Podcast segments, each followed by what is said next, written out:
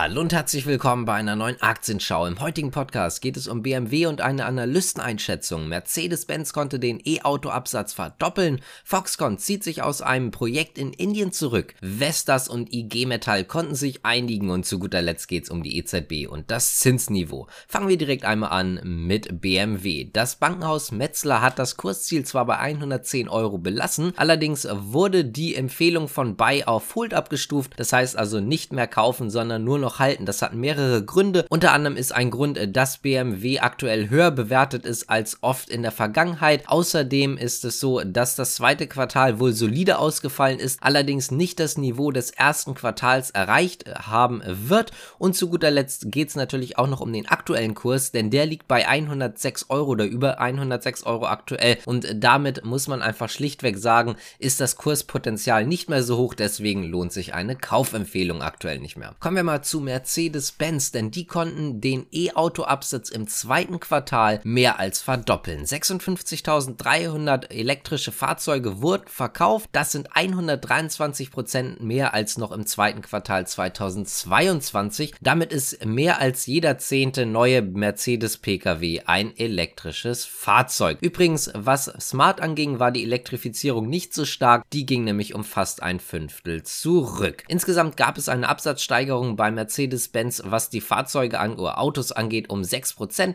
515.700 Einheiten wurden verkauft. Die Nachfrage war extrem stark, zum Beispiel in Deutschland, was dieses Oberklassensegment anging. 23% plus bei der S-Klasse, wenn man AMG, Maybach und die S-Klasse zusammenrechnet, gab es auch noch immerhin ein Plus von 12%. Das Einstiegssegment, also die A- und B-Klasse, konnte tatsächlich um 11% gesteigert werden, die Verkäufe dort. Und wenn wir uns die C- und E-Klasse angucken, gucken, dann lag das Wachstum immerhin noch bei 2%. Was sehr stark überzeugt hat, waren die Mercedes-Benz Vans, denn dort konnte man einen Rekord im zweiten Quartal verzeichnen. Weltweit wurden 119.500 Transporter verkauft. Das ist eine Absatzsteigerung von 19%.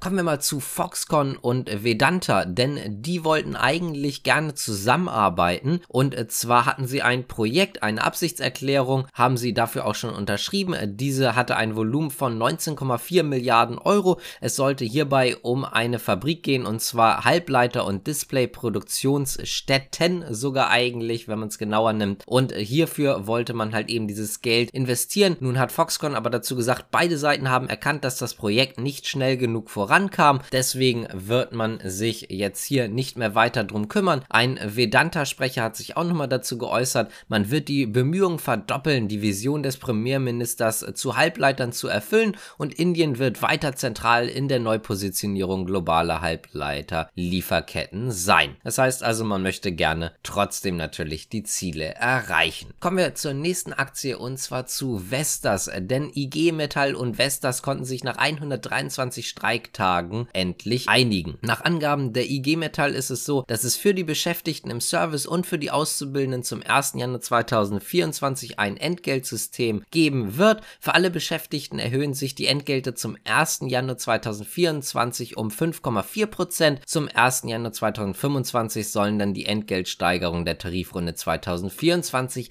der Metall- und Elektroindustrie übernommen werden. Außerdem gibt es noch einen Inflationsausgleich oder eher gesagt eine Inflationsausgleichsprämie insgesamt von 2750 Euro. Diese wird in zwei Tranchen ausgezahlt. Und damit kommen wir jetzt auch zur letzten Nachricht und zwar zur EZB. Ein EZB-Rat Ratsmitglied hat sich nämlich mal dazu geäußert, wie es jetzt mit den Zinsen wohl weitergehen wird. Er hat gegenüber Bloomberg gesagt, dass man jetzt kurz vor dem Hochpunkt ist, aber dass die EZB die Zinsen wohl weiter oder länger zumindest auf diesem hohen Niveau halten muss, um halt eben gegen die Inflation gegen anzugehen. Das ist ja trotzdem eine ganz gute Nachricht. Einige hatten noch immer erwartet, dass es noch mehrere Zinsschritte geben wird von der EZB. Jetzt klingt das Ganze natürlich schon etwas anders und vor allen Dingen natürlich natürlich etwas positiver für viele Aktionäre. Wenn euch das Ganze gefallen hat, dann könnt ihr natürlich gerne abonnieren, liken, kommentieren, die Glocke drücken und es würde uns natürlich auch freuen, wenn ihr zum Beispiel auf den Discord kommt. Dort können wir uns immer austauschen. Bin ich auch immer mal wieder aktiv. Also schaut gerne rein, ist in der Beschreibung der Link und damit danke und bis zum nächsten Mal. Ciao.